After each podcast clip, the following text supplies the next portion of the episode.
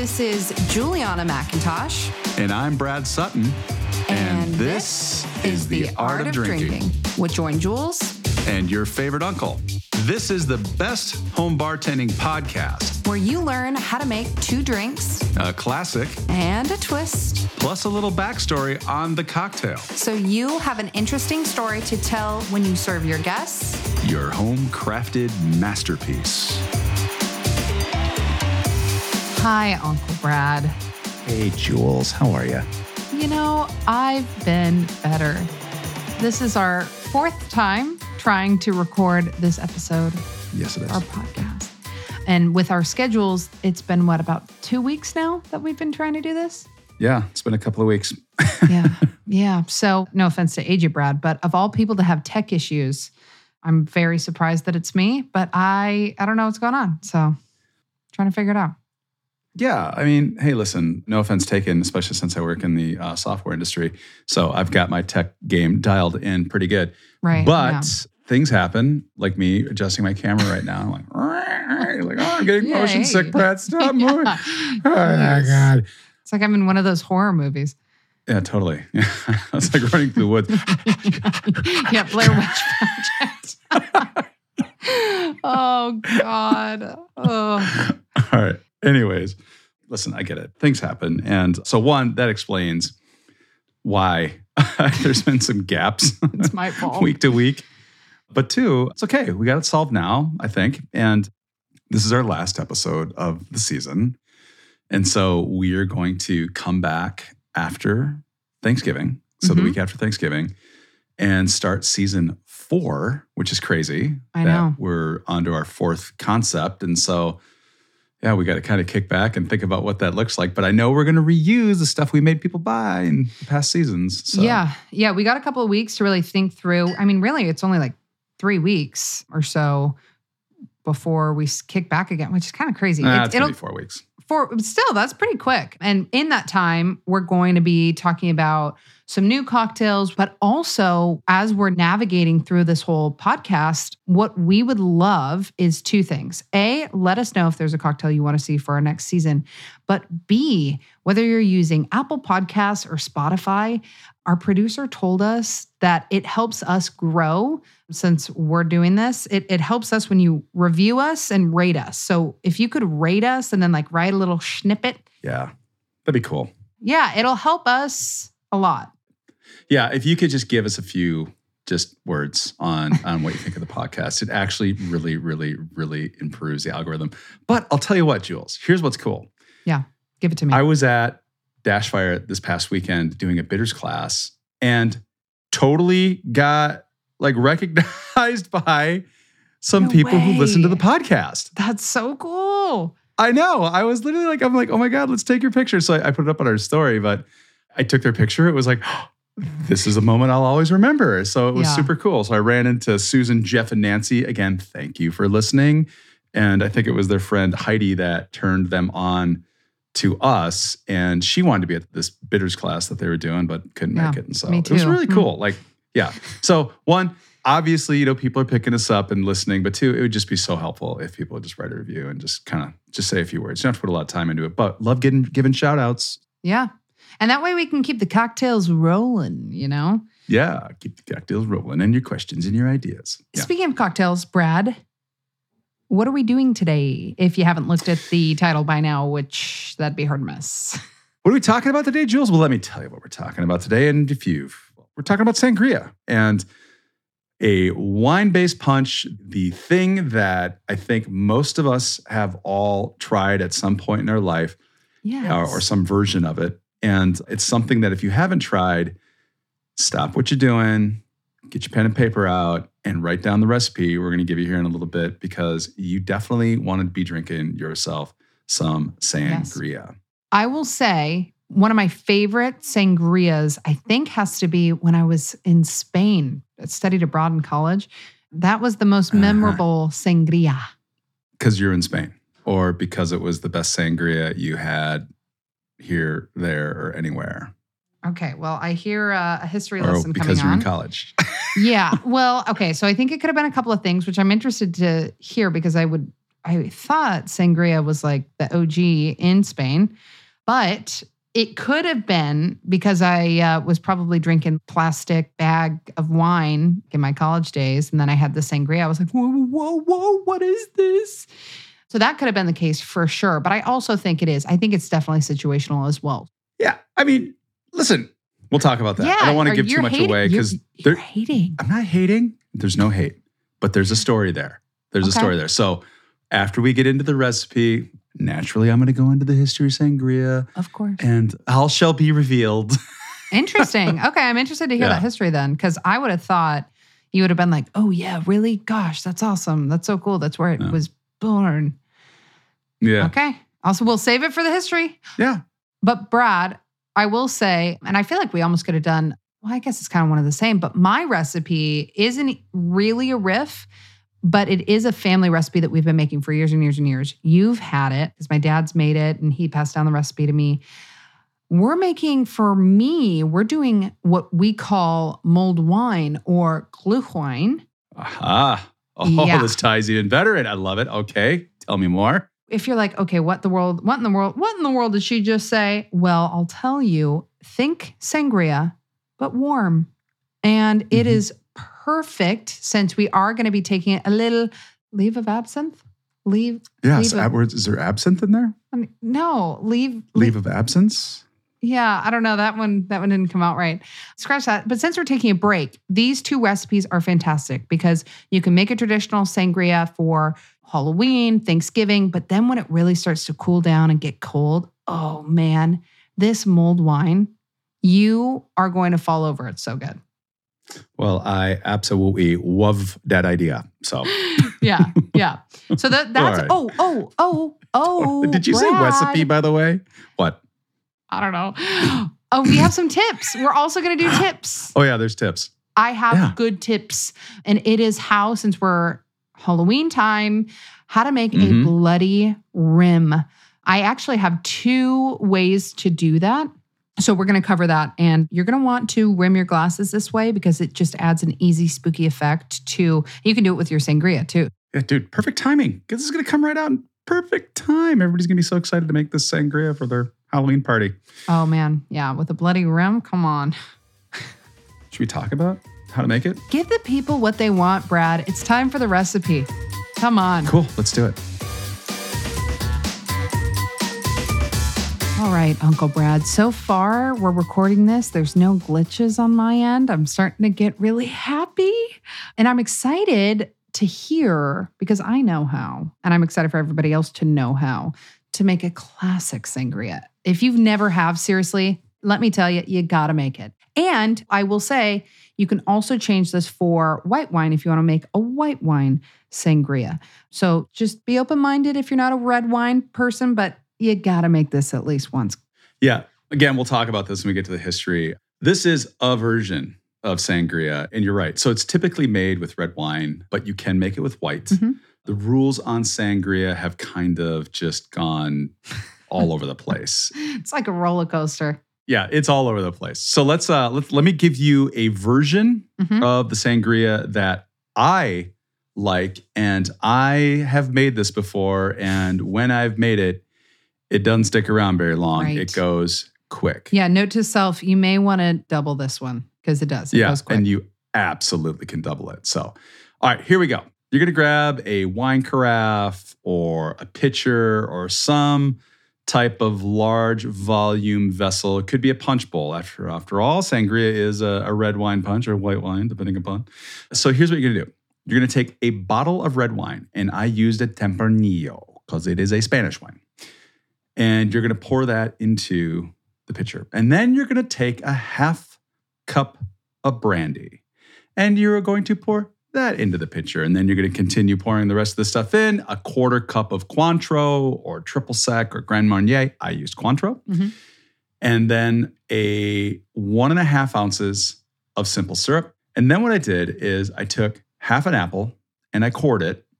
And I then thin sliced that into half moons. And then I sliced that again into 4 or 5 sections. And so out of one half moon slice, you get 4 to 5 sections. Yeah. So you want to throw that in the pitcher. And then I took a lemon and I halved that. And by the way, I went pole to pole when I halved it. Okay, so nip to nip or stem to nip, the top. And then sorry, I know, I could probably use a different word. Anyways. Yeah, uh-huh. All right. Yeah, I guess I'm following you. Yeah. So then I take the butt off of that and I take the top off of that, just because you just don't want that. It doesn't make very pretty half slices. And then I sliced that thinly and only using half of that lemon, right? I threw that into the pitcher. And then I took an orange and I did the same thing, pole to pole, right? So sliced that in half and then again took the two ends off and then I sliced that thinly and I threw that into the pitcher. And if you're using like a wine carafe, it is possible that you may not be able to get all of the oranges into the carafe. That's okay. Mm-hmm. You can use some of them for a garnish later, but basic idea is you want to get all those fruits in there and then you put that into the fridge after you stir it around a little bit and you let that sit for at least an hour, okay?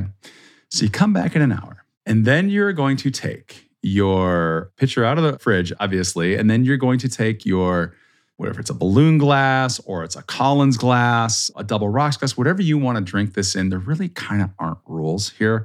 You're going to fill that vessel up with ice and you are going to pour 3/4 sangria mix in there. If you want to pour more than that, you can as well. And then you can top that off with carbonated water. Mm-hmm. Or if you want a little more flavor, you could use lemon lime soda or ginger ale or even Prosecco if you wanted, which is not unheard of. And I'm telling you, that is lights out sangria. You are going to love it. Everybody else will too. And it's easy, super easy to make. Super easy to make. Batch it. Do you have any notes for how far ahead of time you would batch this? Yeah, up to an hour. But if you want to all you're doing is just this, the flavors are just coming together. And I don't like adding carbonated water or anything carbonated to the mix until the very end. Okay. And I would even consider adding it to the pitcher at the very end. But I like people to kind of decide. I do too. Right, yeah. Where they want their carbonation level. So if you like yours just straight up more gas than not, then yeah, let them decide. Yeah, let your guests decide. I've had it without the carbonation, and believe me, it tastes good there too. I will say, I have two notes on that. First thing, letting your fruit marinate and then eating those boozy apples. Oh. I'm sorry. That's kind of one of my favorite things in sangria. Yeah. But I will say, second, if you kind of want to make this spooky, what I've done before is I've actually strained out the fruit. So it just looks like this deep red, and I put it in like a beaker glass. So people have to pour it out. Like there's ways to kind of make it cool. So don't be scared to get a little spooky with it, if you will. But yeah, I love sangria. It's such a party staple. Yeah, it totally is. I was at an event last week and sangria was one of the things that they were serving. Yeah. And it had nothing in the glass, just on ice. Yeah. So in a tall Collins glass. So don't feel like you need to have fruit floating in your sangria. True, unless you want to eat it. The rules are literally all over the place. Yeah. They're all over the place. Yeah. I mean, you could put fall flavors in here too. Yeah. Let's hear yours. Yeah. Speaking of all over the place, this one's served warm. And I know a lot of people are like, what? But trust me, Brad, you can attest because you've had it before. Life-changing. This is life-changing. If you love sangria and you've never had it warm before, have this on your first real cold day or like the first snowfall. You have this. Oh my God, you're set for the rest of the year. Sorry. Yeah, so I mean, if you're saying you like wine-based, right, like this is the mulled wine. And honestly, with the smell of it on the stove inside the house. Yeah, talk about a Williams-Sonoma hot pot, Yeah. Come on. Martha Stewart's going to come busting through the door with Snoop. They're going to sit down. They're going to talk with you. Yeah. They're going to shoot an episode. Yeah, oh yeah. Totally. This is straight up Pottery Barn moment here. Yeah, so, and it's really easy to make. So essentially, if you're getting what Brad said, it's essentially what we're using, just slight differences. So mine will serve about 8 to 10 people. You'll want to get a big pot. You can use like a soup ladle too to get it out there. You can just dunk the mugs in, kind of whatever you want to do. But what you're going to want to do is get a big pot. And what the recipe calls for, and again, I've done it kind of really quickly. You can do it exactly as it is, which you'll see on the website. What you're going to want to start with is using a Y peeler. You're going to take a lemon and an orange. And we have 2 lemons that we use and 3 oranges. You can add maybe a little bit more oranges or lemons. Really, again, can be fluctuated to your preferences. You're going to peel the lemons and the oranges, and you're going to place those peels into the pot. From there, you're going to juice the 2 lemons and the 3 oranges. You're going to strain them and add that to the pot. So you'll have those citrus juices. Then you're going to add in your sugar. So you're going to want to add in about a half cup of sugar, 1 cup of water, and then you're going to add in spices. So you're going to add in about 8 to 10 cloves, 3 to 5 cardamom pods, 3 to 4 cinnamon sticks. You're just going to add that in there. You're going to put that on medium heat and stir that until the sugar dissolves. So if you're thinking, kind of sounds familiar, it kind of sounds like a simple syrup. So essentially we're making like this sweet mixture with those spices and the citrus. So once the sugar dissolves, you're going to bring it to a simmer. From here, you're going to add in 2 bottles of red wine. You can use a red blend. You can use a Grenache. And then you're also going to add in about a cup of brandy or cognac. Now, I said to put this on a simmer, so keep it on a simmer. Don't get it any hotter. Trust me, it'll get hot gradually because you don't want this to get too hot. You don't want it to boil because it will boil off the alcohol. So just really slow play it. Low and slow, keep it on a simmer.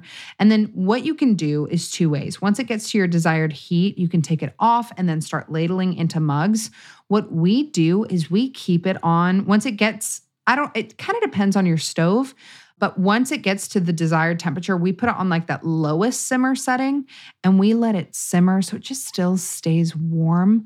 And that's really all it is. Again, you can dunk your cup into there. You can use a soup spoon to kind of ladle it into your mugs. But garnish this with like a little star anise or cinnamon stick. But it's so good. It is. It's so good. Yeah. The other thing you can do. You've done Europe, right? And You've been to the Christmas markets in Europe and stuff. This is like a staple. Yeah. You'll notice towards the end of those Christmas markets, everyone's teeth are just that tint of purple because everyone drinks them. Everybody's got purple teeth and a Kool-Aid mustache. Yeah. No, it's true. 2 things I want to say though.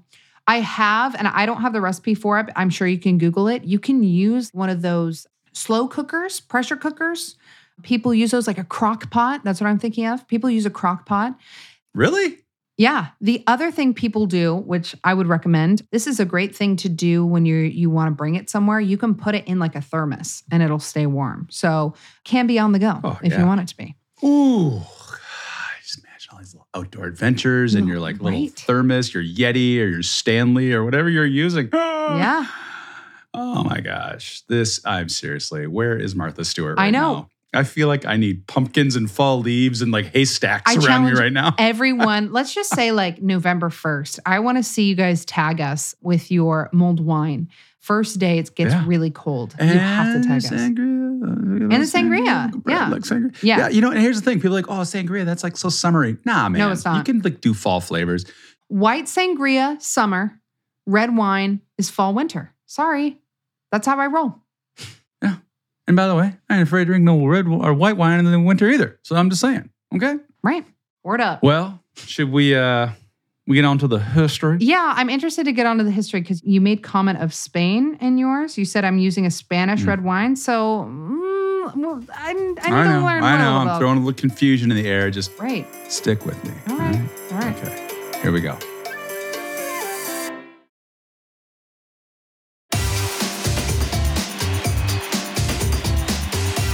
Brad, I'm hearing a lot of things about a little Spanish slander, so I need to hear the full story. Give it to me straight.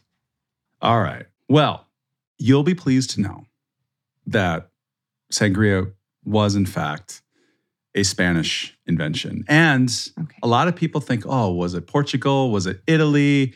And so they get confused, about where sangria came from. So it did, in fact, come from Spain. I'll talk a little bit about what Spain thinks about sangria, but that'll come towards the end here. So let's start at the beginning because sangria has gone through a bit of an evolution. And what we didn't talk about at the top of the hour, but I did allude to, like the recipes are all over the place. Mm-hmm. A traditional recipe of sangria, that's kind of, that's like, is there a traditional recipe? Yeah, sure. With red wine, it's made with liqueurs and all kinds of different things. And so it just, this thing has gone through an evolution. So Jules, we're going to hop into our time machine and we're going to go back to the year 200 BC.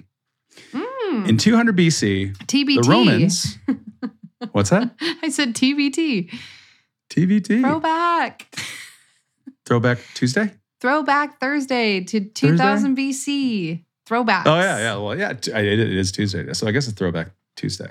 Anyways, so here we are. Brad, it's Monday. All the way. Is it Monday? Oh, my God. I'm so... Yep. I'm so off. I'm so off on my days. I'm all out of sorts, all right? I had my first cavity ever, all right? Brad, you're losing it. I know. I've like literally everything wore off. And so I'm like in the chair and they're totally like putting in the Novocaine or whatever the hell it is. And I feel like they're stabbing that needle like into my throat from my mouth. And I got to tell you, I was sweating bullets. I was nervous. I couldn't concentrate on anything they were saying. The dentist is talking to me. And then the dental hygienist is tapping on my forehead to try to distract me. That's major PTSD right now. Traumatic. It was traumatic. I've never had a cavity, so I don't know what it's like having somebody dig around in my mouth. Wow, I've had like 50, so it's all right. You know what? There's a first time for everyone, you know? Yeah. That's okay. And you know what? Good news is... What are we talking about? Yeah, good news is we're throwing it back to 2000 BC. We're not sure if it were a Monday or a Tuesday, because guess what? It doesn't matter. Sure. We're actually going to go back to 200 BC, so we have to go all the way back to 2000. But yeah, well, there's a 2 in there.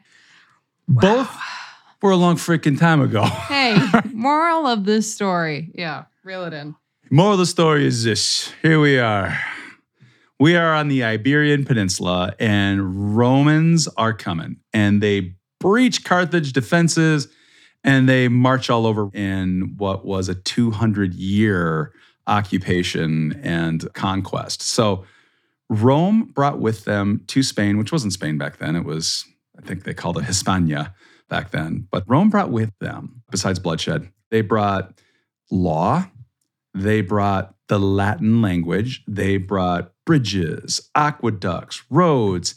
But most importantly, Jules, they brought grapes. Yes. Romans brought grape stock, and the Spanish took that and said, let's put that in the ground and we're going to start making some wine. Now, the thing is, beer and wine was made out of necessity way back when, because water wasn't very safe to drink.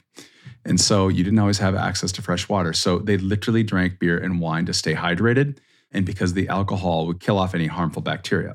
So Spanish wine in particular was terrible, very bad. And so to make it taste better, they would mix it with spices, and they would mix it with fruits, and they would also mix it with a little something sweet. Now, it wasn't sugar, because sugar didn't come along until like the 9th century.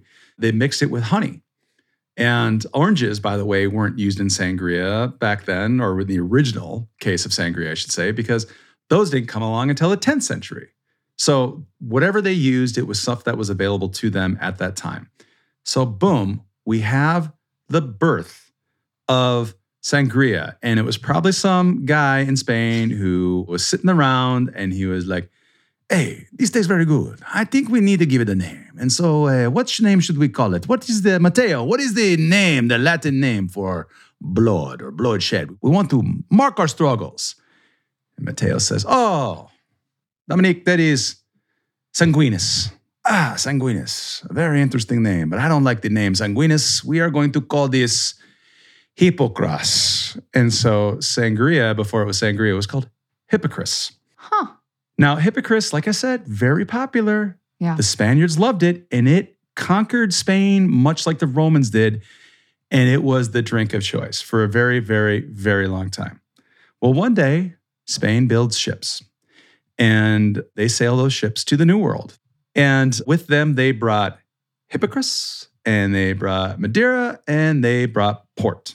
Some other countries followed them, and those countries brought interest, thirst, and some of their own things, like brandy and other fun inventions. By the way, let's also remember that it was the British who way back when introduced us to the concept of punch, which they got from India. That's right. So sangria and punch follow very, very similar paths. Well, what ends up happening is, and likely it was probably some Brits who got a hold of a Spanish ship and were like, oh, hey, what do you got here? Let me just go ahead and look at your stocks. 1 second here. What do we got? We've got, brandy, and we've got, pork. Let's get some of this over here. And here we go. This looks very nice. And, what's this thing in the clay pot? Is it, what do you call this? Ah, yes, we call it Hippocras. Ah, that is not a good name. So we are going to rename this, and let's put some port in here, and let's put some brandy in here, and, let's grab some fruits and spices and all kinds of things. And we're going to give it another name. And that name's going to be Sangria. And so Sangria was invented. Wow. And they loved themselves some Sangria in the Caribbean. Yeah. Well, Brad, I feel like I was there, by the way, with that performance, just so you know. Did you feel? I felt it.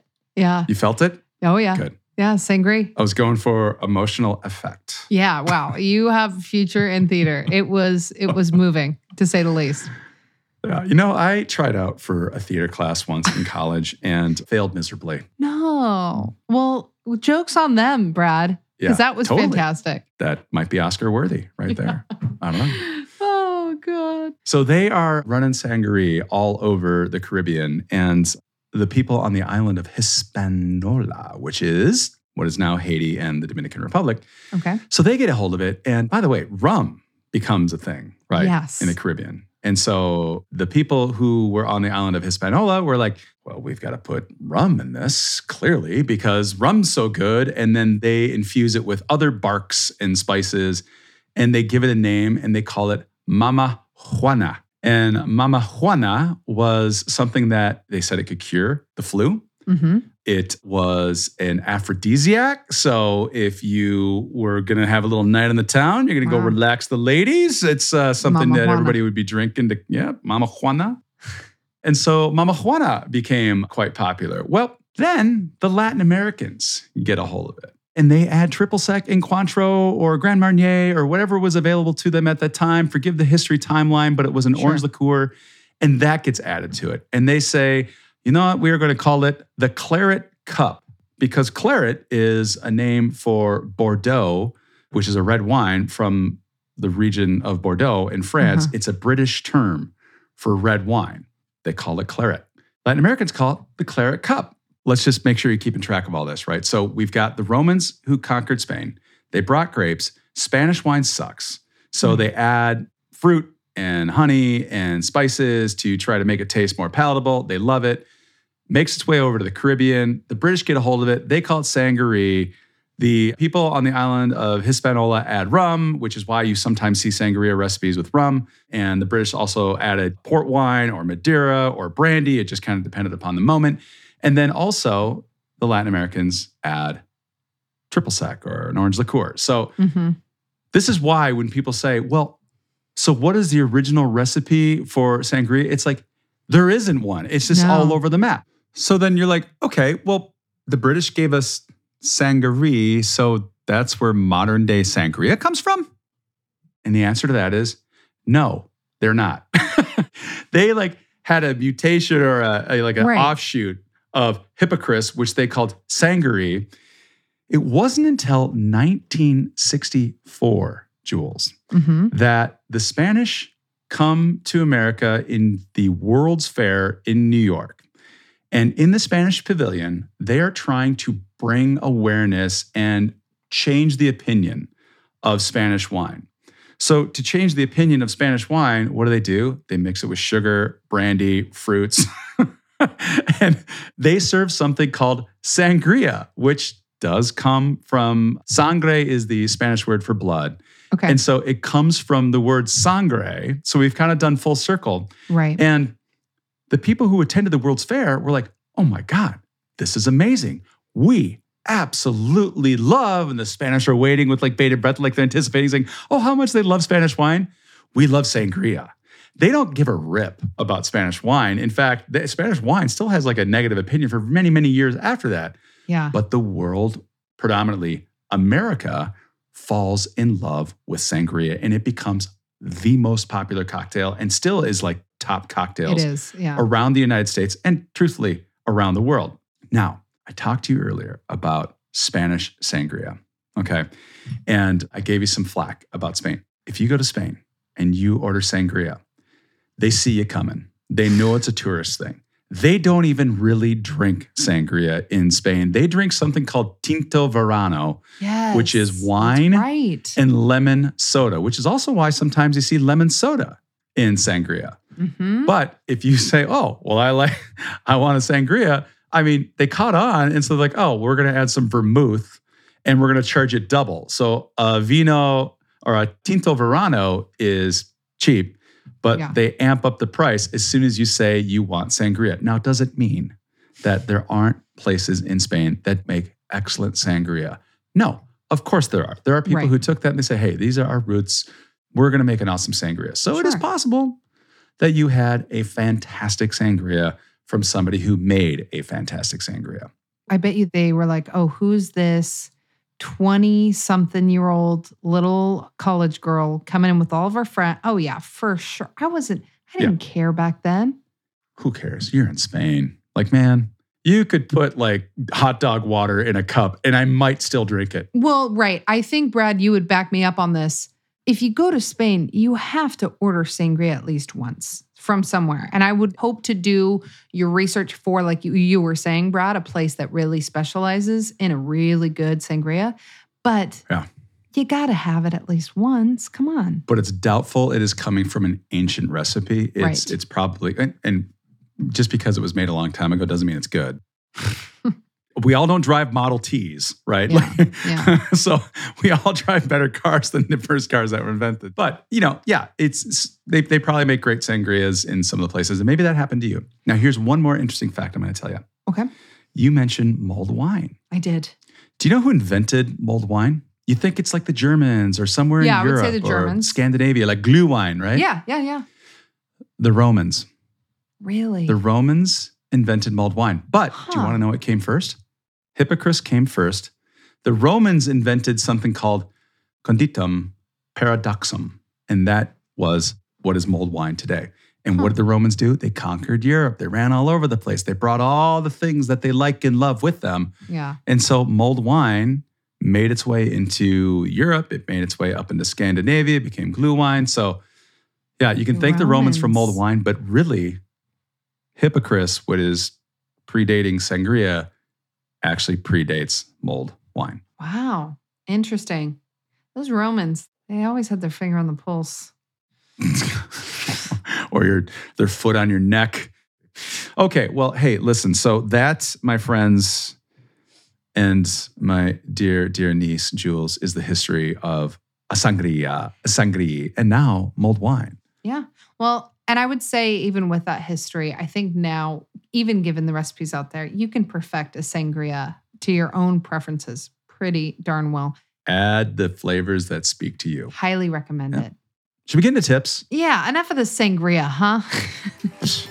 Moving on. Well, Brad, first off, any and everybody who has stuck with us, I'm so thankful to be here. There's been no glitches on my end. So I really need to pat myself on the back. Like you have PTSD here. No, I have PTSD. We've been trying to record for 2 weeks. So I'm just happy that we're here. We're here now, and that's what matters. We did it. We did it. I have a tip for you guys. And actually, I would argue I now have 3 different ways to make a bloody rem. First way that I'm going to tell you might be slightly more difficult, but it is the best way because I think you can control the drip a little bit better, where some of the other ones it can get a little too drippy. So let me walk you through how to make a bloody rem. First and foremost, my preferred way, which is using a red simple syrup. This could be, I used grenadine. So it could be grenadine. It could be a cranberry syrup. It could be a pomegranate syrup, maybe even a blood orange. Anything that's red and a simple syrup, you'll want to use. And you want to make it thick, right? Like you want a thick, thick one. I mean, it doesn't really matter because we're going to cook it down no matter what. So as long as it's a sugar syrup, you're good and it's red. So what you're going to want to do is take about a half ounce, 3/4 ounce of that syrup, put it in a pot. You're going to want to put that over, I would say, a medium-low heat, and you're going to cook it down. Cook it down until it starts to bubble, and you'll pick up the pot. You can tilt the pot a little bit and you'll notice how it starts to fall towards the other end of the pot. Once it starts to move a little slower than actual liquid, that's what you want. You want it to kind of feel like that molassesy thick movement. So once it gets there, you're going to pour that onto a plate or a saucer, whatever you use to rim your glasses. Do let it cool. You don't want it to be really hot. You'll crack and break your glass. Nobody wants that. So let it cool until you can put your finger on it and it's okay. From there, you're going to rim your glass and stand it upright. It will fall, but if you notice that it doesn't have those pulls in areas that you want, take the back of a bar spoon and get it with that cooked down syrup and then just kind of start to drag it where you want it. And then it will start to fall and you will have this bloody rim. This is one of my favorite ways because I think it's the easiest to clean. Once you're done with all of that and you've had your cocktail and you're ready to clean it up, just soak it in water. It will literally dissolve in the water and then makes it super easy to clean. So that's way number one. Way number two is get a agave honey, if you will. Don't get a maple syrup. So I would say honey or agave, something with a thick syrup. Add red food coloring, 1 to 2 drops, and then just mix that together. Dip it, and then put that in the freezer. And it will drip in the freezer, but it will actually harden. So it won't drip all the way down to where it's literally, there's no point in it. So that's way number two is to kind of use your food coloring. Now, another way to make a bloody rim, and I would say that this is more for dessert cocktails, get white chocolate, and I think you can put it in the microwave. You can do like a double boiler. Just melt the white chocolate down, red food dye, mix it together, and then rim your glass, and you'll have a red chocolate rim. I love it. That's a great idea. Yeah. Damn, Jules. Come on. Halloween. Sounds so good. Halloween's my favorite until Christmas. So if you haven't already, there's 31 cocktails of Halloween happening over on the Join Jules Instagram page. So go find one that you like, make it for Halloween. And then in December, which we'll talk about on season 4, I'm doing the 25 days of Christmas cocktails. So that's going to be fun. Yeah. All right. Yeah, no, this is like we're starting the stretch. Halloween. Oh, yeah. I love Thanksgiving, by the way. So Halloween, Thanksgiving, and Christmas. Yeah. Man, I love those holidays. At New Year's, I'm kind of out. I'm like, all right, New Year's, yeah, okay. But Brad, I'm going to make you promise on this podcast right now to everybody listening, the cocktails you make for the Thanksgiving season, Friendsgiving, whatever it is, you have to share it on our Instagram. I'll get better. I will. I just get so self-conscious about recording myself, but I will. I'll do it. I know. Okay. All right. Hey, this is it. I'm committing to you and everybody who's listening, I am going to record myself and not feel self-conscious about it. All right. That's it. Jules, that's a wrap, dude. We did it. Yeah. Finally. We got through it. End of the season. Wow. Stick around for 4 weeks. Maybe you want to do something in between now and then, but check us out in 4 weeks and we're going to be back with season 4 and we've got holiday stuff to talk about. We got new cocktails and we're going to reuse some of the goodness that we've brought to you so far. So. Yes, we are. All right. We'll see you soon. Bye. Bye.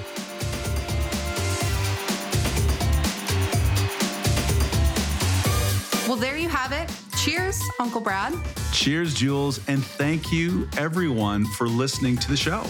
Don't worry. We will have the photos and recipes for today's cocktails on the website, joinjules.com. And if you got questions or comments for us, hit us up on the Insta at The Art of Drinking Podcast. And of course, find Jules at Join Jules or at Favorite Uncle Brad. That's me, also on the Insta. And hey, subscribe to my cocktail club on Facebook. All you'll need to do is search Join Jules Cocktail Club, and there you'll see what other cocktail enthusiasts are shaking up. This is a Red Rock Music Podcast. Don't forget, subscribe, like, and review The Art of Drinking with Join Jules and your favorite uncle wherever you get your podcasts.